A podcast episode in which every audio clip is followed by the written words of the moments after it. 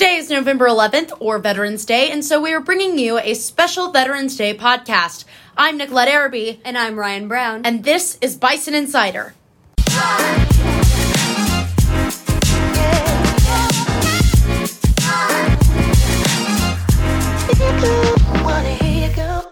Next Tuesday, BHS will be hosting Regional Congress. There will be coaches and competitors from schools all over Region 6 here to try for a shot at Congress State. Thursday is College and Career Day here at the high school. There will be speakers, booths, and activities all morning. Plan to be here. And next weekend, the debate team will head to Grandview to a TFA qualifying tournament in hopes of earning t- points towards a state TFA qualification. And once we get through next week, we have a whole week off for Thanksgiving. Teams and organizations check with your coaches about any pending practices and rehearsals. Yesterday was the theater's first show of Clue. Their next and final performance will be tomorrow, Saturday, November 12th at 6 p.m. Doors open at 5:30. And now it's time for sports with Valencia Jackson.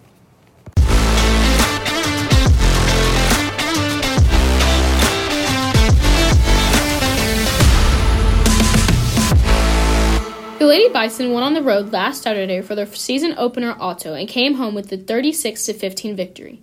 It was the first road win in almost three years for the Lady Bison, and the 15 point auto scored was the lowest allowed by Buffalo girls basketball in four years.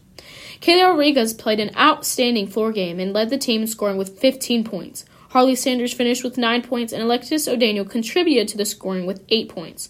The ladies take on Oakwood at Oakwood Tuesday and have a tournament in Crockett next weekend. The Bison basketball team gets started this week too, taking on Tyler Grace Tuesday and a tournament in Normangee next weekend.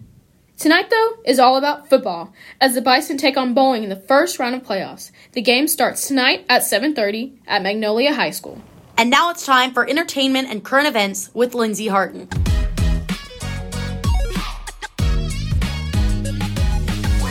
In 1979, researchers unearthed the mummified body of a 55,000 year old steppe bison in the Alaskan tundra. Shortly after, they sliced off a piece of its neck to eat. The bison, nicknamed Blue Babe, was found to have frozen rapidly following its death, perhaps the result of a wintertime demise. Researchers were amazed to find that Blue Babe had frozen so well that its muscle tissue retained a texture not unlike beef jerky. Its fatty skin and bone marrow remained intact too, even after thousands of years, so why not try eating part of it?